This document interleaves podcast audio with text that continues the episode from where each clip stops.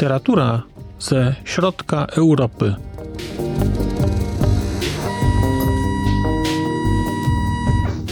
Podcast około książkowy.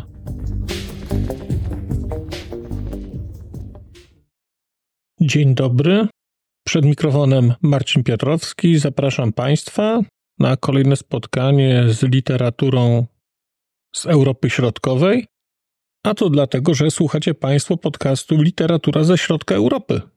Więc jakaż mogłaby to być literatura?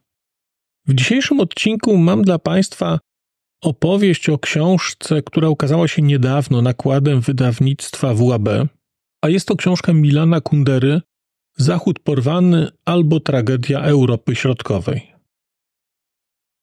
Książka została przełożona na język polski przez pana Marka Bieńczyka i to jest książka objętościowo niewielka. Ale jeżeli mówimy o wpływie książek, o wpływie pewnych idei na inne idee, na rzeczywistość, to jest to książka bardzo znacząca. Na tę książkę składają się dwa teksty Milana Kundery oraz dwa krótkie teksty wprowadzające autorstwa francuskich intelektualistów. Tekst pierwszy autorstwa Milana Kundery to jest jego przemówienie na zjeździe pisarzy czechosłowackich z roku 1967. I to przemówienie zatytułowane jest Literatura i małe narody. A tekst drugi to jest taki esej z roku 1983 zatytułowany Zachód porwany albo tragedia Europy Środkowej. Oba te teksty są tekstami istotnymi dla tej części Europy i zdecydowałem się tę książkę włączyć teraz do tego planu na listopad, trochę zainspirowany rozmową za nią z kanału i podcastu Znalezione Przeczytane. Rozmową, którą odbyliśmy przy okazji audycji o książce Żart Milana Kundery. No i miałem taką refleksję, że jednak warto byłoby te eseje poznać. Myśmy gdzieś tam do nich się jakoś odwoływali bardzo oględnie, a stwierdziłem, że jest taka okazja, to może teraz tak troszeczkę jest November Nonfiction, nie, Nonfiction November, to może akurat teraz ten Kundera. No i się zdecydowałem i, i nie żałuję, bo książka, mimo że niewielka, bo to jest 90 stron, to te teksty są naprawdę znaczące i naprawdę ważne. Zacząłbym może od tekstu pierwszego z roku 67, czyli tego wystąpienia na zjeździe pisarzy czechosłowackich. Ten tekst jest o tyle istotny, że on zapowiada praską wiosnę, a jednocześnie jest bardzo silnym głosem na temat tak zwanych literatur małych narodów. W ogóle Kundera tutaj bardzo interesującą stawia tezę. Stawia tezę, właściwie pytanie, na ile Czesi zasługują na własny język, na ile Czesi, na ile małe narody powinny trzymać się swojego języka, swojej tożsamości, jaki to ma sens w obliczu kultur języków silniejszych. No i pytanie, czy lepiej utrzymywać się przy zaściankowej czeszczyźnie, czy na przykład nie włączyć się w silną kulturę niemiecką? To jest pytanie, na które w XIX wieku musieli sobie odpowiedzieć budziciele, grupa ludzi, która starała się tę czeską mowę, czeski język przywrócić i zbudować na nim kulturę wyższą. No i Kundera ten wątek w tej książce rozwija, w tym wystąpieniu rozwija. Rozwija go dlatego, żeby postawić tezę, która mówi, że skoro mamy język czeski, to naszą powinnością jest tworzyć kulturę, która będzie wnosić realną wartość do kultury europejskiej, do kultury światowej. Oznacza to, że pracując na języku czeskim, pracując na czeskiej kulturze, nie powinno się ograniczać, nie powinno się samocenzurować, powinno się dostarczać wartość podstawową, wartość nową. Bardzo mi się to myślenie podobało. sama idea tego, że być może warto odpuścić język na rzecz innego języka, który kulturowo dany naród zaprowadzi dalej, jest bardzo ciekawa i wydaje mi się, że warta rozważenia, bo oczywiste jest, że będziemy mówić: no nie, trzeba utrzymywać swój język, walczyć o swoją tożsamość. Ale pytanie, dlaczego? Czym jest tożsamość, która nie wnosi niczego nowego? To jest bardzo śmiała teza, bardzo śmiałe pytanie stawiane przez Kunderę. Czy jesteśmy godni tego, żeby mieć swój język? Żeby mieć swoją kulturę, która będzie kulturą odrębną, chociaż mogłaby, być może, stanowić część pewnej szerszej kultury, silniejszej, starszej, większej, dającej większe szanse na przetrwanie? To jest bardzo dobre pytanie. Oczywiście wystąpienie Kundery odnosiło się do kontekstu politycznego tamtych czasów, odnosiło się do dominującej roli Związku Radzieckiego, do dominującej narracji socjalistycznej czy komunistycznej i do ograniczeń cenzury. Ale mam wrażenie, że to, o czym pisze, znacząco, niestety, przekracza tamte czasy i że Słowa, które zaraz Państwu zacytuję, są w kontekście kultury nadal aktualne. Milan Kundera w tym przemówieniu mówi tak. Zdawało mi się, że widzę w tym rozległą i palącą alegorię dzisiejszego wandalizmu. Kim jest wandal? Nie, nie jest nim bynajmniej wieśniak analfabeta, który w przypływie złości podkłada ogień pod dom bogatego właściciela włości. Wszyscy wandale, których spotykam, są piśmienni, zadowoleni z siebie, cieszą się całkiem dobrą pozycją społeczną i raczej nie czują resentymentu wobec kogokolwiek. Wandal to dumna z siebie ograniczoność umysłu. Wystarcza sobie samemu i w każdej chwili gotów jest dochodzić swoich praw. Ten dumnie ograniczony umysł wierzy bowiem, że możność dostosowania świata do jego obrazu należy do jego niezbywalnych praw. A zważywszy, że świat składa się przede wszystkim z tego, co umysł ów przekracza, dostosowując świat do własnego obrazu w taki sposób, że świat niszczy. Oto więc młodzieniec strąca głowę pomnikowi stojącemu w parku, ponieważ pomnik wyzywająco przerasta jego własną ludzką istotę. A że każdy akt afirmacji przynosi człowiekowi satysfakcję, czyni to z rozkoszą.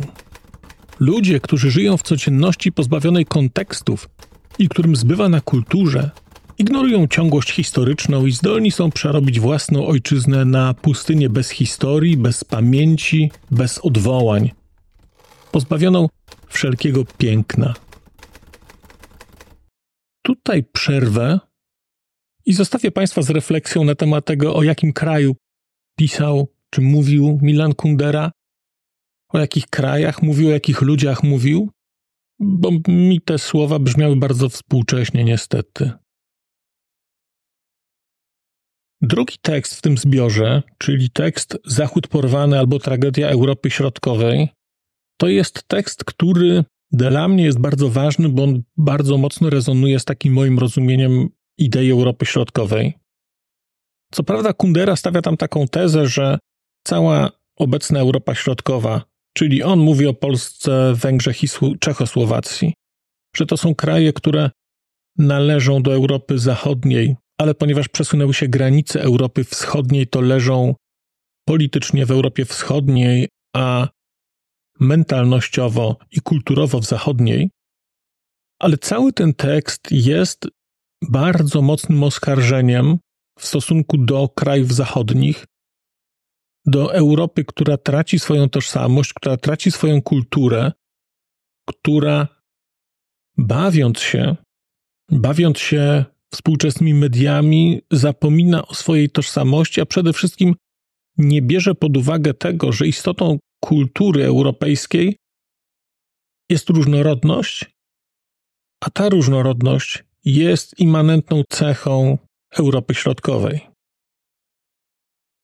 Bardzo błyskotliwy jest ten esej i bardzo, bardzo wyraźnie Kundera nawiązuje w tym tekście, w tym wystąpieniu do myśli Czesława Miłosza, do Czesława Miłosza w mniejszym stopniu jako poety, a w większym jako eseisty, jako myśliciela, jako obserwatora zdarzeń. Bardzo widać tutaj intelektualną ciągłość, a właściwie pewnego rodzaju sztafetę myśli, które wyraża Miłosz w zniewolonym umyśle, w szczególności pod koniec, kiedy mówi o Rosji i o komunizmie, są przez Kunderę tutaj podniesione. I ten esej Zachód porwany albo tragedia Europy Środkowej jest wielkim także oskarżeniem w kierunku Rosji i rosyjskiego imperializmu i takiej chęci zawłaszczenia wszystkich dookoła. Kundera cytuje tutaj czeskiego pisarza z XIX wieku Karela Hawliczka, który powiedział: Rosjanie lubią nazywać słowiańskim wszystko, co jest rosyjskie, aby później nazywać rosyjskim wszystko, co jest słowiańskie. No wydaje mi się, że te słowa komentarza nie wymagają. Historia wieku XIX, XX bardzo wyraźnie to pokazuje. Historia ostatnich lat dowodzi tego po raz kolejny, że Rosji trudno jednak uczestniczyć w pewnego rodzaju intelektualnej wspólnocie, no właściwie kogokolwiek. I w tym tekście Kundera eksploruje także ideę małych narodów i pisze tutaj o takiej definicji, pisze o tych małych narodach bardzo pięknie i wydaje mi się, że bardzo trafnie oddaje pewne rzeczy. Oddaje pewne rzeczy bardzo trafnie, bo jest stąd. Mimo, że mieszkał już wtedy we Francji od dawna, ale jest stąd. Milan Kundera pisze tak. Ale co to znaczy mały naród? Proponuje własną definicję. Mały naród to naród, którego istnienie może zostać w każdej chwili podważone, który może zniknąć i który o tym wie. Francuz, Rosjanin, Anglik nie muszą sobie zadawać pytania o przetrwanie własnego narodu. Ich hymny mówią tylko o wielkości i wieczności. Tymczasem polski hymn zaczyna się od słów jeszcze Polska nie zginęła. A kawałek dalej pisze tak. Małe narody środkowoeuropejskie nie są zwycięzcami. Są nierozdzielnie związane z europejską historią. Bez niej by nie istniały. Lecz tworzą tylko jej spód, jej ofiary i jej outsiderów. W tym rozczarowującym doświadczeniu dziejowym leży źródło ich oryginalnej kultury, ich mądrości, ich ducha niepowagi, kpiącego z wielkości i chwały. Kundera stawia taką tezę dosyć mocną, że tak naprawdę to, co przeżywaliśmy w Europie Środkowej za czasów komunizmu, ale także wcześniej, będzie wkrótce udziałem całej Europy. Że kiedy mówimy o roztapianiu się tożsamości, o tworzeniu jakiejś dominującej narracji politycznej, jakiegoś bytu, to w naturalny sposób wszystkie kraje, także te największe, będą stawały się małymi narodami. Wszystkie kraje będą musiały odpowiadać na pytania o swoją tożsamość i na sposób jej zachowania. I ten esej wybrzmiewa bardzo mocno. On się nieco zmienił, on się, świat się wokół nieco zmienił, ale wydaje mi się, że nie na lepsze chyba. I że idea kultury, która wtedy jeszcze w tej części Europy bardzo mocno rezonowała, w tej chwili jest chyba w podobnym miejscu jak wtedy opisywana kultura w Europie Zachodniej. To znaczy, jak zwróci uwagę Kundera, kiedy idzie na spotkanie, czy bierze udział w jakiejś dyskusji, w jakimś obiedzie, w jakimś raucie. Ludzie nie rozmawiają o tym, co czytali, czy jaki artykuł się ukazał, tylko o tym, co było w telewizji, i jak ktoś wypadł w jakimś tam programie. I jest to, wydaje mi się, wielce znacząca refleksja. Bardzo Państwu tę książkę polecam. Te teksty są naprawdę niewielkie, ale wydaje mi się, że są bardzo znaczące i one gdzieś jednak do jakiegoś stopnia definiują nas nadal jako środkowoeuropejczyków. Wątki cesarstwa habsburskiego, tego po co ono było, wątki Rosji, wątki Europy Zachodniej, one się tutaj pojawiają. Oba te teksty mają naprawdę po małe kilkadziesiąt stron i jestem zaskoczony tym, jak wiele treści, głębi przemyśleń dało się w nich zawrzeć. I niestety, jak one nadal są aktualne.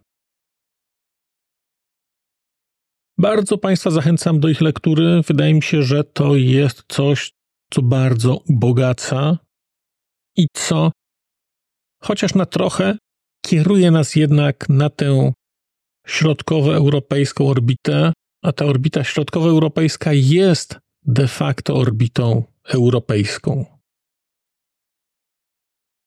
Dziękuję Państwu za wysłuchanie, dziękuję Państwu za uwagę. Zachęcam do słuchania pociągu do literatury, gdzie mówiliśmy o książce Żart, a ja powrócę do Państwa przy jakiejś innej okazji z opowieścią o innej książce. Dziękuję.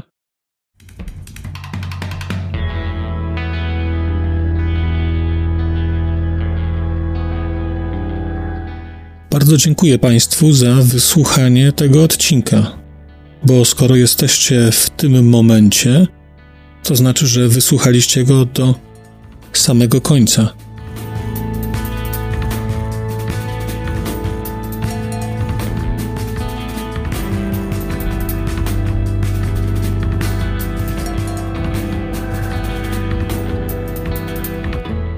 Słuchaczy platform podcastowych chciałem zaprosić na kanał na YouTubie, gdzie znajdziecie Państwo te same treści, ale dzięki modułowi komentarzy będziecie mogli wejść w interakcję z innymi słuchaczami tego podcastu i dzielić się swoimi spostrzeżeniami dotyczącymi książek, ale nie tylko.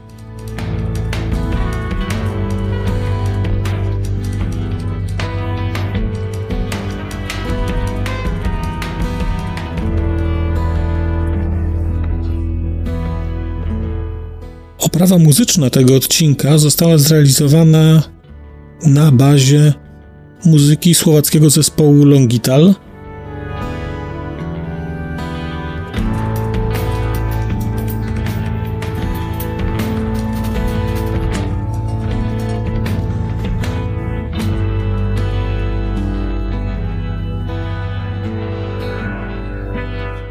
Longital to Wspaniała słowacka grupa, której muzyka jest dla mnie kwintesencją nowoczesnego brzmienia Europy Środkowej.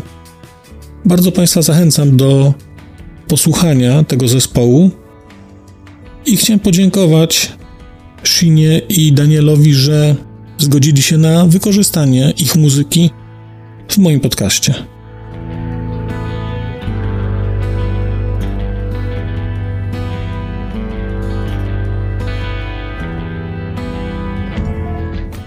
Krzysztof a Daniel, děkujeme vám velmi pekne, že jste nám umožnili použít vašu hudbu.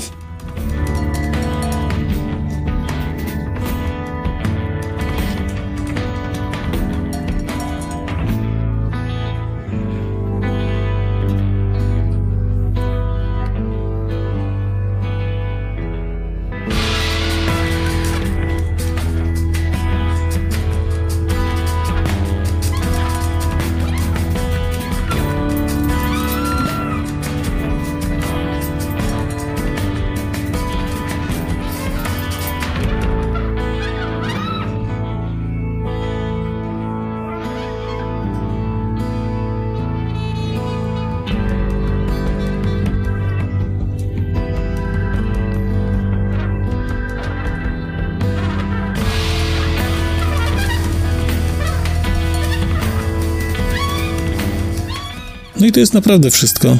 Dziękuję i do usłyszenia.